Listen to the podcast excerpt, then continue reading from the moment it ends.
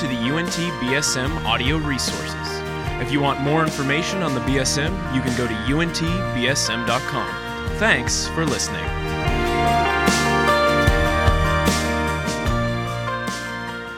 Uh, hey, if I haven't met you yet, my name is Chase Jacobs. I work here. Uh, glad that you are here tonight. If you've got a Bible, go ahead and open it up to the book of Philippians, which is on page. Uh, anybody got it in the little white Bibles? Do we have a page number? 517?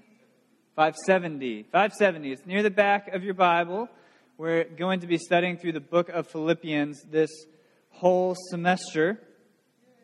Yeah, so get used to it. Philippians is an amazing book. It's one of my favorite books in the New Testament, in the whole Bible, really. I mean, but it's kind of everybody's favorite. It's a great book. So as you get familiar with it, I think you'll fall in love with it too if you haven't read it before.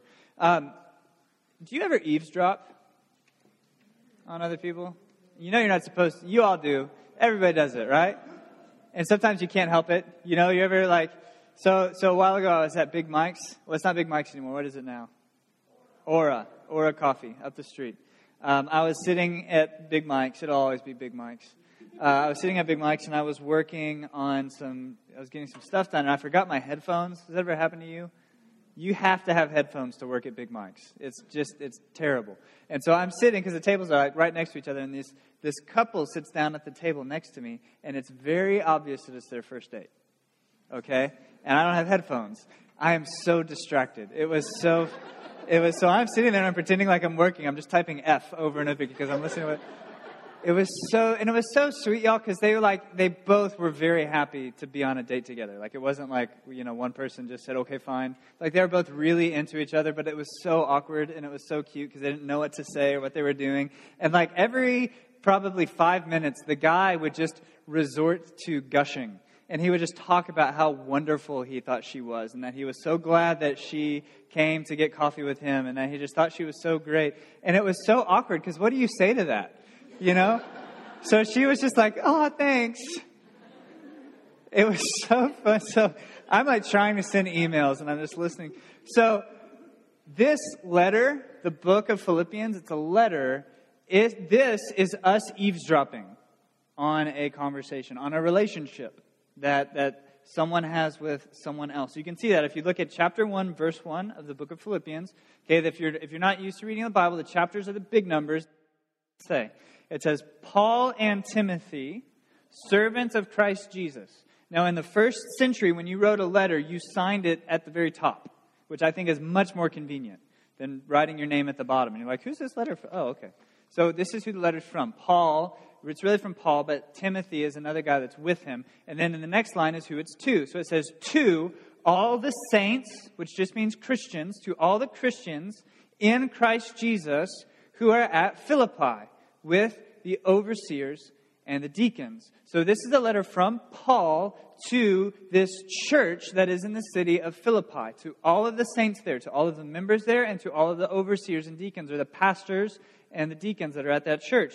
So, this is the church, if you were here last week, this is the church that we saw get started, that Stephanie read from in the book of Acts. Okay, so this is a church that started with Lydia and with that little slave girl and with the jailer. Okay, the church has grown a little bit. So, it's a, it's a big local church with pastors, and Paul is writing this letter to them. But this, this letter is the overflow of the relationship that they have with each other and we're listening in as one's talking to the other. So the obvious question, first of all, is so what does this have to do with me?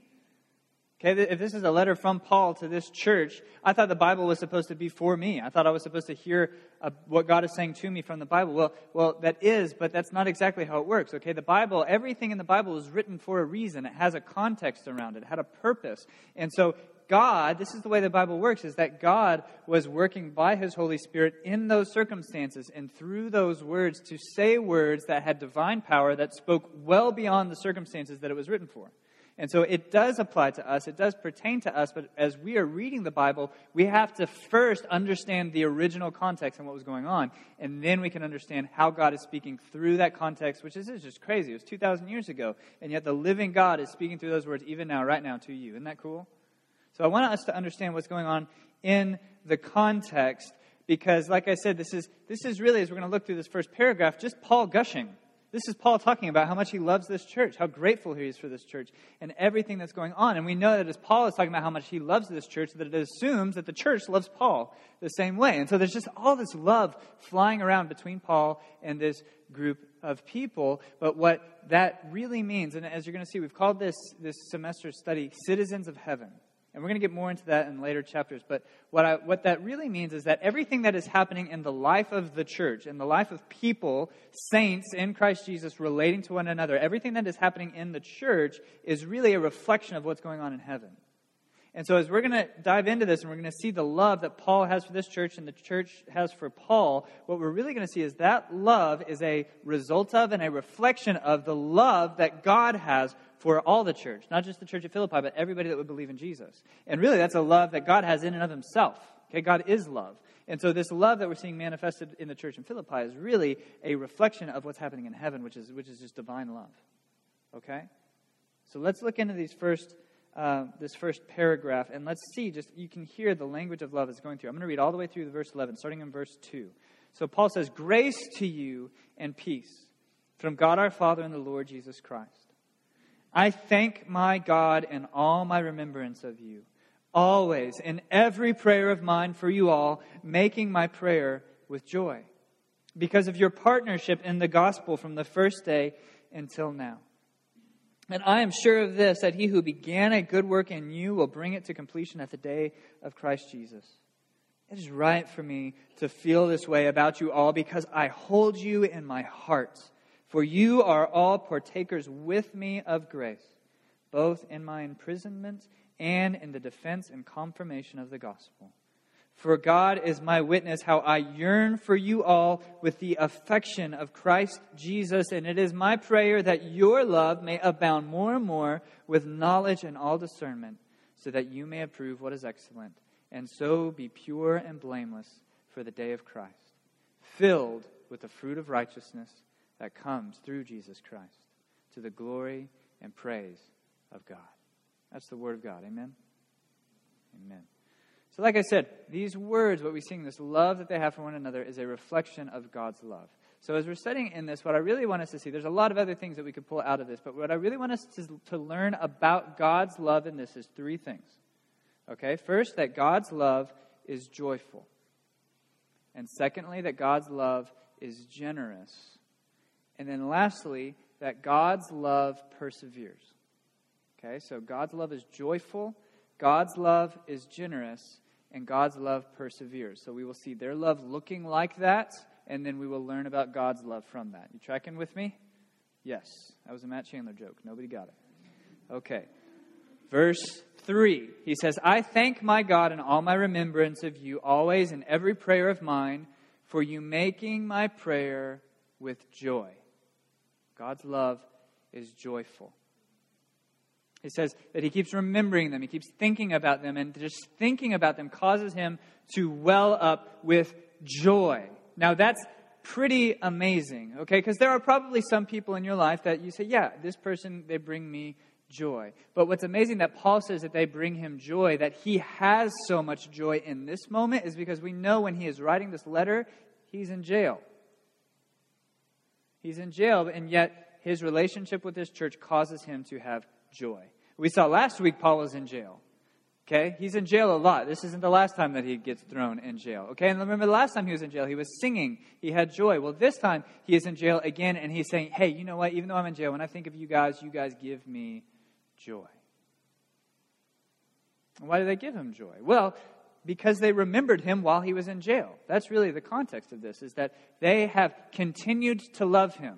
And they have let him know, they're ministering to him, even though he's in jail. They're like, Paul, you're not alone. We love you. And that for him is a source of joy. So God's love causes joy. And then in the same way, we know that the Philippians have joy in Paul's love for them. Why? Why are they so willing to love Paul? Well, it was Paul that came and brought them the gospel in the first place. So they love Paul, and Paul's love for them is a source of joy for them because if it wasn't for Paul, then they wouldn't have known about God's love in the first place. So there's just all this joy that God has put them together and made them able to love one another. But really, that joy is rooted in their love for God. Now, this is, a, this is amazing. Philippians is a book that Paul wrote in jail, and yet he talks about joy and rejoicing more than he does in any other book. Okay, in four chapters, he talks about joy 16 times while he's in jail. Okay, I don't know how many of you even think about joy when you've got a test the next day. Okay, but Paul is overflowing with joy. But the word joy is in the, the book 16 times. You know what? The word Christ is in the book 50 times. So joy and Christ are connected. They have joy because Paul brought them the gospel of Jesus Christ. Because of, their, because of the gospel, they have been forgiven of their sins, and that gives them joy. Why was Paul able to sing in jail the last time? Because his sins were forgiven. He knew that no matter what happened to him, he had a relationship with God, and so that caused him to overflow with joy. So they know that they are loved by God, that God has made a way for them to be loved, and then that love is just overflowing with joy forever, and everybody's joyful. Isn't it beautiful? God's love is joyful. But here's the coolest part Okay, because not only is God's love going out into this church and causing them to fill up with joy, and not only are they loving each other as an overflow of that love, and that love that they overflow to each other is a source for joy, but you know what? They direct their love back to God. Okay, that's what we that's what worship is, is directing your love back to God. And you know what happens as we direct our love back to God? God feels joy in us. This was the thing that was just getting to me when I was when I was studying this this week. I was looking in John chapter 17. You don't have to turn there, but in John chapter 17, Jesus is praying. He's praying to God for these disciples that are with him. And he says, Father, you know what my prayer is? You know what I really want? I desire that all of these disciples, when I go to heaven to be with you, that they would come and be with me too. I desire that they would be with me. Now, don't miss that, because I don't know what you think about when you think about God. You know, usually when you, when you pray to God, you kind of picture God having a look on his face, right? Having kind of emotion directed towards you. And if I'm honest, a lot of times when I think about God and how God thinks about me, I think God, if anything at best, is tolerating me. Usually he's a little disappointed with me. But I was reading that, I was reading John 7, I won't lie, I started crying. Because Jesus is saying, I want you to be with me. I want to I want to live together. I want to spend time together. I, I delight in you. I get joy out of you. Isn't that amazing?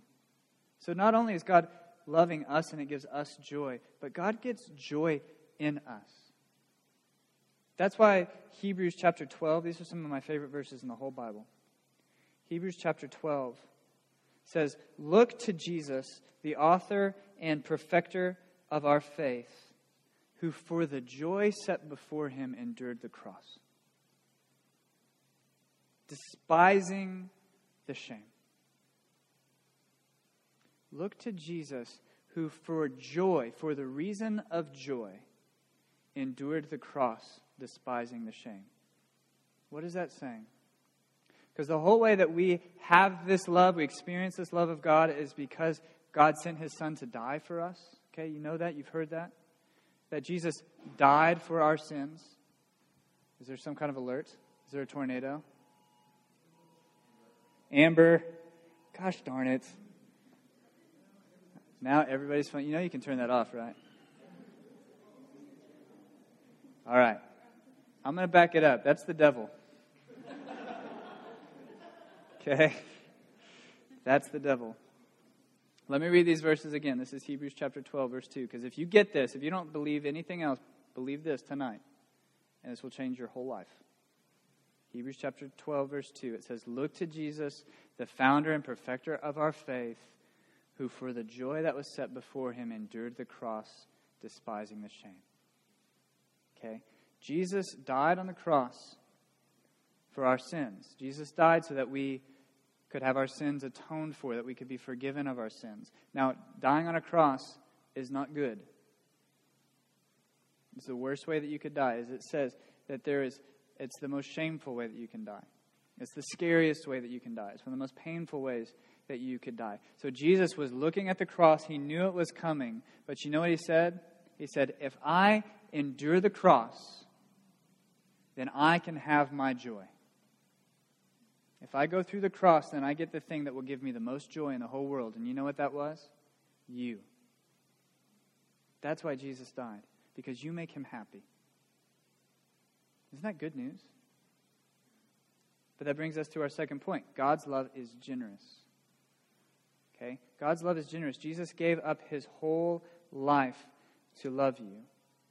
And that's the love that we see portrayed in this book of Philippians. I'm going to plow through it. Just ignore it, okay? Verse 5, look at what he says. He says, I'm thankful for you in verse 5 because of your partnership in the gospel from the first day until now. What he's specifically talking about is that the Philippian church sent him money.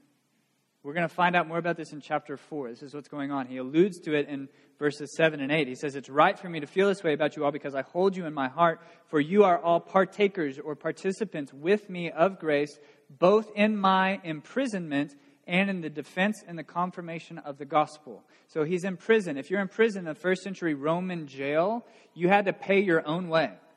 Doesn't that suck?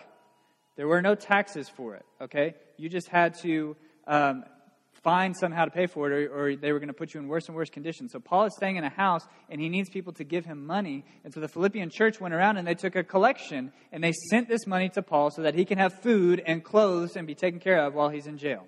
And so the whole, really, the whole reason this letter was written was Paul to write them back and say, thank you. So they went around, and now we remember last week we saw Lydia. Lydia was part of the Philippian church. She was rich, okay? So she gave some money very generously, but we also saw the little slave girl in the Philippian church. Well, she didn't have anything. But what we get is this feeling that they all gave according to what they could. They all dug deep because they knew that Paul was in need and that God's love is generous. And so they should be loving in a way that's not just in feeling, not just a feeling of warmth and gratefulness and affection. That's not really love. But love is active. And they said, We love you, Paul, and you're in need, and so we're going to give from what we have so that you can be taken care of. But again, why did they do that? Because Paul did the same thing for them, didn't he? When Paul came and brought them the gospel, he was risking his neck. He risked his freedom. He got thrown in jail because he was sharing the gospel with them. And he's thrown in jail now because he was sharing the gospel with other people. So they can see in Paul, Paul willingly giving up his freedoms, willingly giving up his whole life and his time and, and anything else that he's doing so that he can share the gospel with other people. So God, Paul is loving with a generous kind of love because God's love is generous. And we see the, the, the whole point of this book really it gets explained in chapter 2. Just flip over there in chapter 2, verse 5. This is the reason that they're all being so generous towards one another, again, because it's a reflection of the way that God loves. Look at verse 5. It says, Have this mind among yourselves, which is yours in Christ Jesus, who, though he was in the form of God, did not count equality with God a thing to be grasped. But he emptied himself by taking the form of a servant. By being born in the likeness of men and being found in human form, he humbled himself by becoming obedient to the point of death, even death on a cross. This is what that's saying. God is God. Jesus was God. He was in heaven. He had everything, and he was entitled to everything, but he didn't count that his, but he was generous with it. He gave it up. Why? So that he could die on the cross for us for the joy set before him and set us free from our sins. That Jesus was God, but he didn't hold on to it. He gave it away because God's love is generous. And if God gave his very son, his very life, so that we could have life, then we are to love generously. And we see that that's the love that Paul and the Philippians have. But look back in verse 5 of chapter 2. Do you see that? It says, Have this mind among yourselves, which is yours in Christ. It says, Have the same mind. Do you have the same mind as Christ? Are you generous with your love? Because, you know, that's especially when I'm in college, I hear people talk about love quite a bit. I even hear people say, God is love all the time to me. Like, I don't know that. Like people argue with me. It's like, man, you shouldn't do this. God is love. I know God is love. And I know that love is not just a feeling. Love is not just staying off of people's toes. Love is not just tolerating everybody. That's not love. Love is giving of yourself for the good of somebody else. Being generous. So, so are you? Are you generous with your money the way the Philippians were? And I know you guys are in college, so you feel like you, you don't have any money, okay? But do you hold on to your money? Do you count that this is mine? It's, I need it. I have to have it. Nobody else. Or are you generous with your money? Do you see your money as a means of blessing other people? That God has given it to you not for it to stop with you, but for it to go to someone else for their good. Those of you that are Christians, are you generous with your money at your church? Okay? Because you know that's a way that you love. That's a way that you love your church. The same way that Paul came to the Philippians and he taught them and he spent his life with them and he shared the gospel with them, your pastors at your church do that to you. They spend hours and hours and hours a week loving you generously, sacrificing their time and what they're doing for your good, for your spiritual good. That's an act of love to them, to, to you. And the way that you love them back, one of the ways that you love them back, is you give an offering so that they can have money to feed their families and be freed up to keep doing that job. So that's a way that you love generously with your money. Do you love generously with your time? Or do you feel like your time is precious? You've got to get your projects done. You've got to get your homework done. You've got to watch this show because you just need some me time. Or do you see your time as interruptible? Do you see your time as something that can be given away for somebody else's good? Maybe they need to be encouraged. Maybe they need to have somebody with them. Maybe they need to hear the gospel. So, do you view your time? Do you love in a way that risks? That risks your reputation, that risks your parents' approval, that risks your career opportunities? Do you love in a way that you're willing to give up for the good of somebody else? Because that's the kind of love that Jesus has loved us with, because God's love is generous and He's calling us to the same love. So, how are you doing? Because I'm very convicted by all of that. I know I don't have the mind of Christ. Even when I was getting through this, I was like, man, I am just so selfish. And here's the crazy thing, okay? Because I, cause I don't love people the way that, that God has loved me in Christ. And, and I haven't, and I'm trying to be better about it, but, but I am definitely not winning in this department. And that's the crazy thing about God's generous love, is that even though I have failed so often to be who God wants me to be, God still loves me. Even though I didn't deserve it, and even a, a cursory look at how poorly I love other people would condemn me to hell forever, even still, in spite of that, God has loved me. Because a generous love is not a conditional love, it's not a love that you earn. God has just loved me, and He loves you. And you can't, you can't mess that up. So that gets to our last point. God's love perseveres. Look at verse 6. He says, I am sure of this, that he who began a good work in you will bring it to completion at the day of Jesus Christ. I am sure of this, that he who started a good work in you back in Acts will bring it to completion at the day of Jesus Christ. Do you know what a fair weather fan is? Yeah, it's like a, it's like a fan that when their team's doing good, their team. When a team is doing good and everybody else thinks they're super cool, they jump on that team. You know, like every every Cowboys fan there is.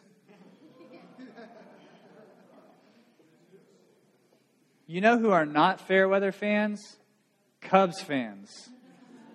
My grandpa is a big time Cubs fan, and my grandpa's like 70 something. So that means for 70 years, he was a Cubs fan and they never won a World Series. Can you believe that? Yeah. But Cubs fans, that's, that's a fan, okay? Because no matter how the Cubs are doing, they got the shirt on. And no matter how the Cubs are doing, they're, they're defending them on social media like, this is the best baseball team. This is our year. We're going to make it, okay? And they're buying the tickets to go to the games. And they're always, I mean, they're just indomitable, okay? They're, they're persevering fans no matter what. And this last year, it finally paid off for them. They finally won the World Series after 108 years of losing. Can you believe that? 108 years. It's like? I don't even know why the Cubs kept playing. But the fans were there. And how sweet was that victory? Okay? I had I have another friend, he was an old pastor of mine, he's a big he's from Chicago. He's a big time Cubs fan. And a month later, he, he got back on Facebook and said, I just wanted to say again, the Cubs won the World Series. okay? They are, they are soaking in it. And, and it's even sweeter because it was a persevering kind of love. Here's what I'm saying God is like a Cubs fan in the way that he loves you. only you're an even bigger loser. okay? We all fail. And, and we would be shocked if we really came to true appreciation of how, of, of how bad we really were. But no matter how bad we are, God is still for us. God still has your name written on his hands. God says, No matter what you do, I love you. No matter what you do, I'm for you. No matter what you do, I'm going to help you. No matter what you do, I am with you. That's what Paul is saying in verse 6. I am sure of this, that if God started a good work in, in you, he's not going to leave you. He's not going to let you go. He's not going to jump off your team until that day that He brings it to completion. There's nothing that you can do to separate yourself from God. There's no, no amount of failure. If you are truly God's, if God really loves you and you really love God, then it cannot go away. And if that's how God loves us, then that's the same way that we are to love each other. And that's what we see happening in this Philippian church that the Philippians love Paul with a persevering kind of love because Paul's in jail. That's very embarrassing to be associated with somebody that got in trouble like that. Actually, it's very dangerous, probably, for them to be associated with somebody that's a criminal. And so they could very easily just say, forget about Paul. Paul who? But they said, no, even though it risks our reputation, even though it might risk our own freedom, Paul, we are still with you. We are going to love you through to the end. And Paul, in his way, has a persevering love for the Philippian church. And I love this. Look at verse 9. He says, It is my prayer that your love may abound more and more. Let me stop. Okay? Paul is in jail. Paul is in jail, and yet we just said that love is an active, generous kind of love. Well, how is he going to love them active and generously from a jail cell? He can't do anything but what he's doing praying. This is my prayer. Guys, I don't know if you think about that. Prayer is one of the most active, generous things that you can do. To give up your time to pray for somebody. Because you know prayer does stuff, right? And to pray for other people, not just to pray for yourself, but to pray for other people, that actually accomplishes things. What a service that you can do. That Paul is saying, I'm going to pray for you. I can't, I can't send you any money. I can't give you a whole lot of my time. I can't help you clean up your backyard, but I can pray for you.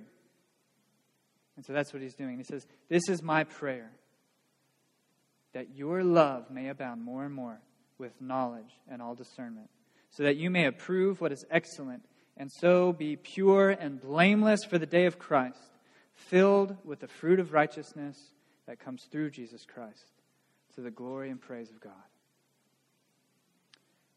Pray that. Pray those verses. If you have nothing else to pray, just pray that. Open up these, highlight these, underline these, and just go through everybody in your connect group. Write down their name. And this week say, I'm going to pray these things. God, I pray for so and so that their love would abound more and more, that they would be more loving, that they would have more knowledge and discernment. God, I pray that they would approve what is excellent. I pray that they would be pure and blameless. Pray that for me, please. Okay? I need this pray that for me. But do you see what he says? That he's praying for them. And he says, I'm praying these things for you that you will be pure and blameless in verse 10 for the day of Christ Jesus. So he's saying, I'm praying for you that you will make it all the way to the end. That's what he's saying. Same way the Cubs were praying, uh, Cubs fans were praying for their team that they could make it all the way to the World Series, that they could win. Paul is saying, I'm praying for you, Philippians, that you will make it all the way to the end, that you will be pure and blameless. That's my prayer, and that's a persevering love. We're not done until we're all in heaven. My pastor likes to say that the church is an assurance of salvation co op. Let me tell you what that means, okay? It means, contrary to the way that we usually think about Christianity in individual terms, that it's about my personal relationship with Jesus. It's about me and my time with God. It's about my worship experience. It's about the way that I like to approach the Bible. Instead of it being about me and my and this individualized relationship with God, which I hate to break it to you, is never how the Bible talks about it. Instead, what the church is, is a community. Are you a part of a community like that? This joy giving, generous, persevering community? Are you a part of a church? Because if you're not, you are missing out on the joy that Paul has and that the Philippians have. Okay, and when I say, are you a part of a church, what I don't mean is, do you attend a church? Okay, because a lot of times I talk to people and they're very frustrated. They've never found a church that really feels like family. They never found a church that really feels like they love them. And I ask them what their involvement in that church looks like, and they said, Well, I showed up every Sunday. And so you're expecting everybody to love you when you haven't endeavored to love anybody else in that church? Well, of course you're not experiencing this. But if you press in, if you give yourself wholly and fully to a church and you say, I'm going to love them, and that doesn't mean just serving, the, joining the greeting team, okay? I mean, I'm going to actually love people in my church. I'm going to get to know them and know what their needs are and spend time with them. I'm going to get in community with them. I'm going to, I'm going to, we're going to spend time praying for each other. But if you actually invest yourself in a church and love them, you know what's going to happen? You will feel love back. You know how I can say that? Because the Bible says that's what the church is. Does that mean the church is perfect? No. You're all sinners. But the church is a community of people that have received grace and peace in Jesus Christ. They have been loved by God, and God is loving through them. If it's a true church, that love will overflow, but you have to press into it as much as everybody else is. And if you do, you will know this. And the whole goal of that church, the whole goal of all of these Christians being together, is that you are all trying to help each other reach the end. You are ensuring that one another gets saved. Because just like I said, God's never going to let you go. But He uses other people to keep to make that happen. He uses the church to make that happen. God's persevering love works through the church. So if you're not in a church, then you're in danger. And you're missing out on all of this love. You're missing out on all of this joy. You're missing out on all of this generosity. And so our hope now is as we close out of this time that you guys would go into these connect groups and you would get to do this. You would get to find joy in one another. You get to give to one another. You would get to help one another all the way through to the end. But please don't just do it tonight. And please don't just do it with the BSM. Okay? But press into this community that God has saved us into. Just like Paul has, just like the Philippians have. Okay? Let's pray. God, thank you for your word. Thank you for the time that we get to um, to learn about the way you have loved us. God, we do have every reason to be joyful in you, and yet you are joyful in us. That's amazing. God, I pray that just like you gave your, your son, Jesus, you gave your life that we could have salvation. God, I pray that we would give of what we have for the good of other people. And God, I pray that we wouldn't tire of doing good, but that you would help us to be like you are. You never quit, you never give up, you never let wrongs get in the way of your love. And so I pray that we would love other people that way. I pray that our time together tonight would encourage us to that end. I pray that you would be glorified in everything that we do. In Jesus' name, amen.